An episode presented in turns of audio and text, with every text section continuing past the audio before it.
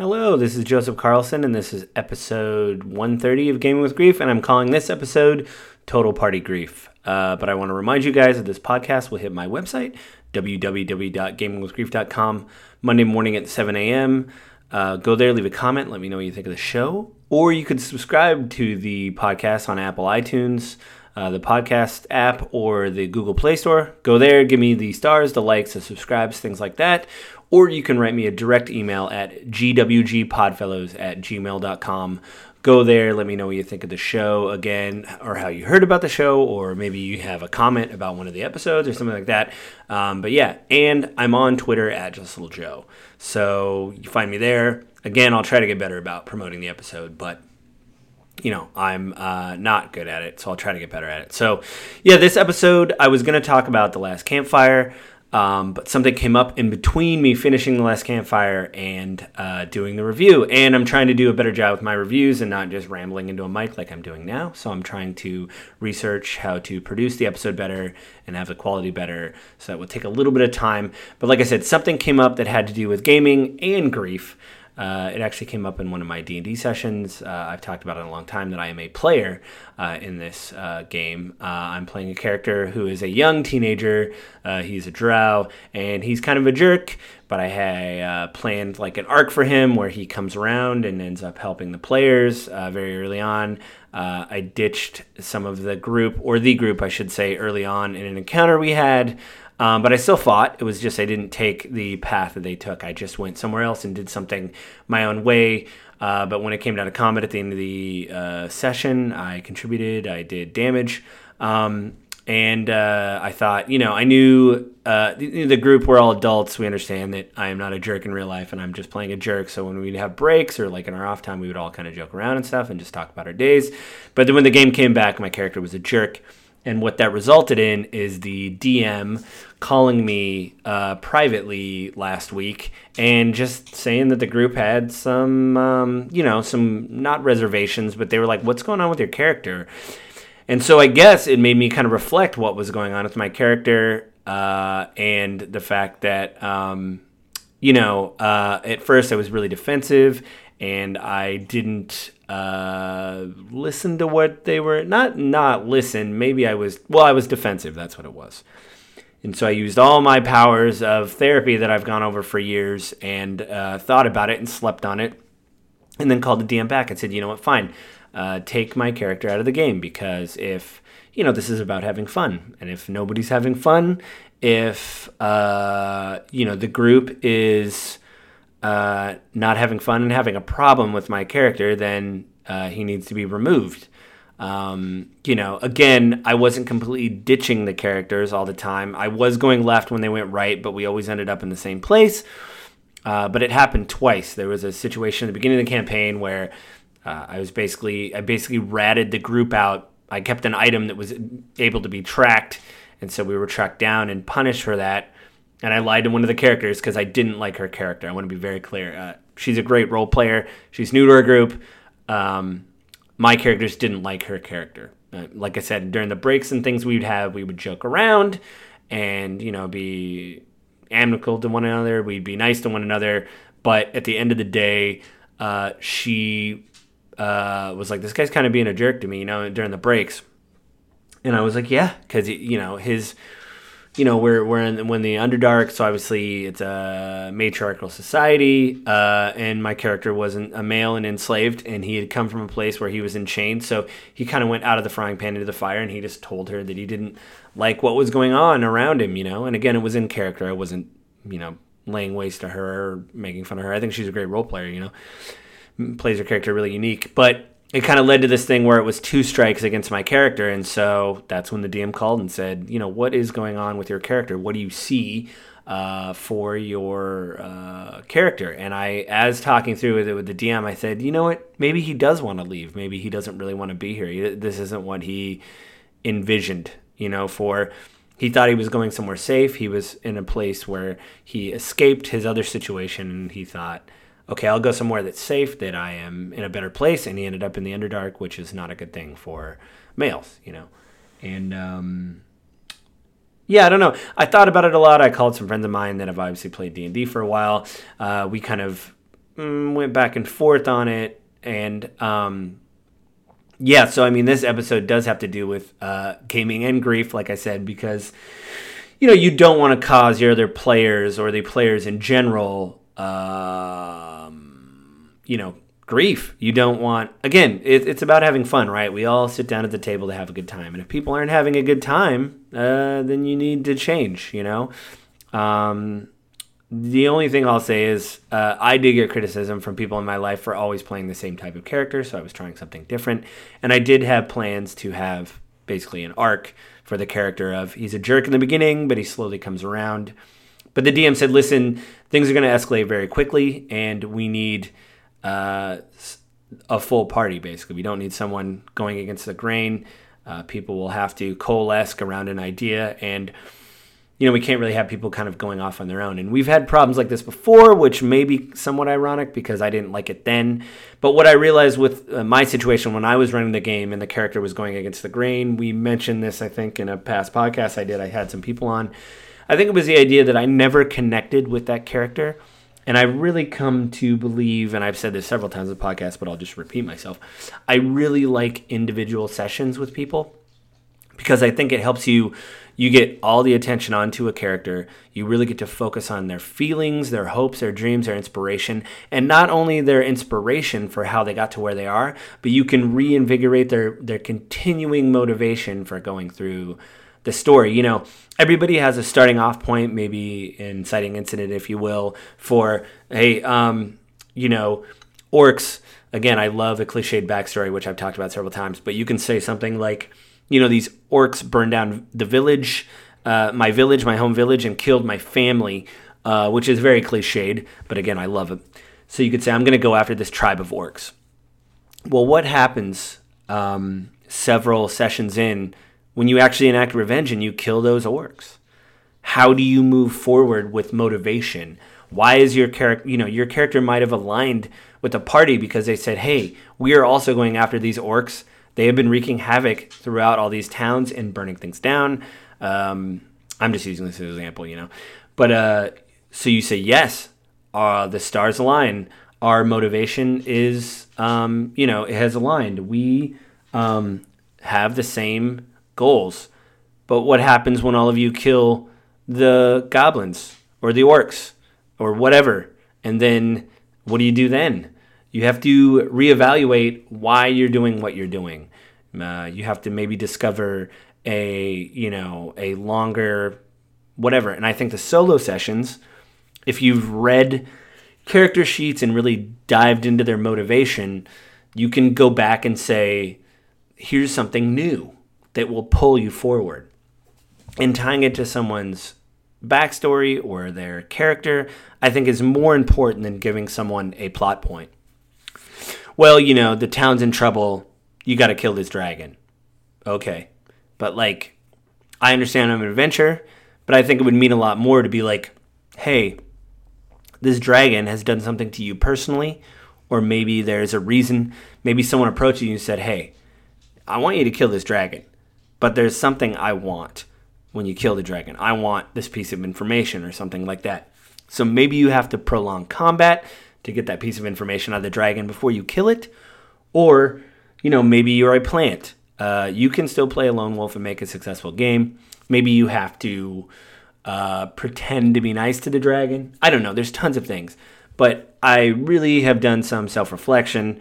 Uh, I made another character that is um, more. Um, I don't know. He's more personable to the group. He's more friendly.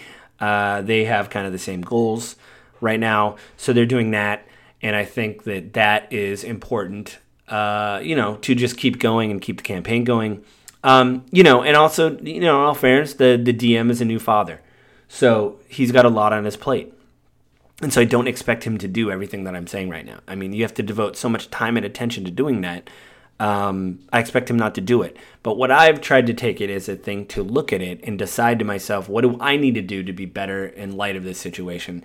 Granted, I said before that this has happened where, um, you know, we had a player that was totally going against the grain and I constantly have to like pull him out of something and, um, you know, it, it didn't make sense what he was doing. Um, I think maybe I should have been more transparent with the, the DM in the beginning. Like maybe I should have taken him aside and said, or maybe the group, hey, I'm going to be a jerk, but he'll come around. You know, this character will come around. Because then maybe they say, okay, this is rough now. Um, but I mean, I guess to create that tension, you can't really. Maybe I should have just told the DM, hey, this is what I plan to do for right now. But in the next few sessions, I will be moving uh, you know, he'll be moving away from his jerkdom and become a member of the group. So I'm hoping that's something uh, I can take away from it. Um, and then I was thinking that I, I, read a lot online too about how to deal with difficult players. Again, I wasn't uh, being difficult at the table. We were nice and friendly to one another. Um, but you know, during breaks and things, we would talk and joke around and talk about our day. We would catch up with one another, which was really neat. Um, but yeah, when it came to actually role playing again, it felt like it was kind of this wait where a timer would start and they'd say, "Man, he's doing that again," you know, which could be really, really annoying and frustrating. And so, uh, yeah, I mean, I just had a heart to heart with the DM and said, uh, "Yeah, take him out." So I did. I have a new character now, and again, I tried to use this as a learning experience to try to decide to my, you know, come to my own conclusion and say, what do, what do I need to do to make this better? And I've already talked about it before. The one-on-one sessions I really enjoy, but even in my Theros campaign, I realized I only did that once or twice. So maybe what it is is literally checking in every few levels off board with the players to say, you know, are you happy with how things are going? Do you feel your character's uh, motivation is being served? And what is your character's motivation? How can we reassess that? And then how do I move forward with that? And then, two, to have more one on one solo sessions with those players to again reinforce that to drive it into the narrative. Because I think whenever you plan a campaign, no matter how much you read about your characters and what they feel or think or something like that, through them role playing, all their motivations may change. Your story can change. We've obviously seen that uh, through the beginning of time when you would. Uh, you know, make a campaign and you'd say, This is what I want to do. I want to do X, Y, and Z. And then the players are like, We want to do A, B, and C. So then you have to kind of reset and whatever. And I think um, it's basically probably for me maybe sending out an email or just talking to someone on a Zoom call because some of the people we play with are on the East Coast. So um, I think maybe that's maybe you know there needs to be more. Not so much of this distracting. You don't want to be, I don't know, um, annoyed or you know you don't want to be annoying to your players. You definitely want feedback. But um, I'm planning a bigger campaign uh, that I'm trying to incorporate TaleSpire, which I've talked about before. I think it's a great tool. I'm trying to uh, and use that more so it's more of a visual flair so we can really focus on role playing and really diving into what the characters are some of it again is really reading about your characters uh, thing uh, before it happens with my new character that i involved in the campaign with the dm he literally had maybe a day to read over him. And uh, I know before everything started, he sent us a questionnaire with our my old character about how do you feel about this, blah blah blah. Um, and I didn't answer any of those new questions with my new character, so. I have a feeling that there is a, a, a, kernel of motivation with my character why he's traveling with the party. Um, I hope it continues. And I'll say this much for our Theros campaign there was uh, a reason why my character was there, which was completely off board to kind of guide the players in a certain direction, because I basically wanted to show them what the campaign would be like. And one of the players in a role playing, you know, as the characters were talking to one another, one of the other players said, you know, maybe maybe you're here, you know, maybe this is why you're here is to help us. You know, you don't know why you ended up in this place at a time, whatever, but maybe you're here to help us deal with. Maybe it has to do with something that you're doing uh, you know, maybe it's kismet in a way that we are, you know, we were in Theros, so it was the land of gods and goddesses and pettiness and all that kind of stuff, like in Greek literature. And I think they said to themselves, or at least the player said, uh, you know, you're here to help us. Maybe that's why you're here. And I was like, oh, that's really cool that the player, you know, reached that conclusion. I was just thinking my character was more of like this sagely person pointing people in the right direction. But it was it was really neat um, to see him speak like that and be like, no, this is why you're here. And um, it changed the way I played, you know, the character uh, and the information that they would show. So I thought that was really neat. I thought it was a neat way to um, kind of go about everything. So um, yeah, so I'm actually taking a lot of notes for what I feel is um, this thing. And again, not to fault the DM, he's got a lot on his plate. I mean, the, his baby is maybe a month old, so you know it's very important to spend time with your children, obviously, and to make sure that your kid is totally taken care of. And if he if he's like, hey, because I think he said in one session, I've only had a little bit of time to plan, uh, but I do have everything outlined. Like some of this stuff is, uh, I guess, this criticism gets negated because he told me on the phone, he's like, you know, I didn't, I didn't expect. I mean, he knew his wife was pregnant and everything, but they obviously didn't know the exact due date. So he's like, some of this is, hey, I got a baby, you know, and it is what it is. And I was like, yeah, you do. So I'm not really faulting him uh, so what I'm trying to do is kind of look inward and say, well, what would I do in this situation and stuff like that? You know, if I was on the other side of the aisle, and I have a little bit, I don't think I dealt with it as good there. Uh, I think I'm dealing with a little bit now, and I think obviously the therapy I I, uh, I um, you know had with Bill. Bill was on the show a few weeks ago to talk about that, um, and all that kind of stuff is important, you know. And so you know to really look and be honest and say, well, this is how this needs to go. Uh, this is what needs to happen uh, I think I've grown up a bit. So um, yeah, um, yeah, it's okay to change your mind or whatever, I guess. And so yeah, I, I, again, I didn't want to be negative towards the group. I didn't want to drag everybody down, and that's why I decided to change my mind and roll another character. I'm looking forward to playing this character. Um, I hope he doesn't die. Um, and luckily, we didn't kill off my other character. So um, my archer, uh, Monster Slayer, basically just walked into the dim fluorescent mushroom light of the Underdark to go continue his adventures. And my uh, new character will now take up the mantle um, and uh, will uh, help the group. So, yeah.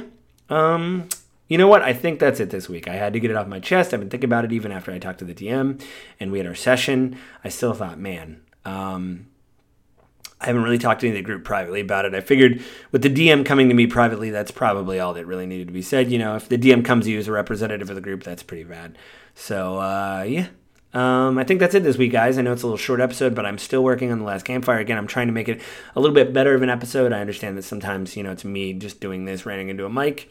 And, uh, you know, for the show to get better, I need to try a little bit harder, do some more editing, you know, maybe add some flair to the episode. I'm still trying to figure out how to do that, how to make it unique, but still carry the message of, uh, you know, the thesis of the thing about uh, gaming grief and all that kind of stuff. So, uh, yeah, I think that's it this week, guys. So just remind you guys that this podcast will have my website, www.gamingwithgrief.com, Monday morning at 7 a.m.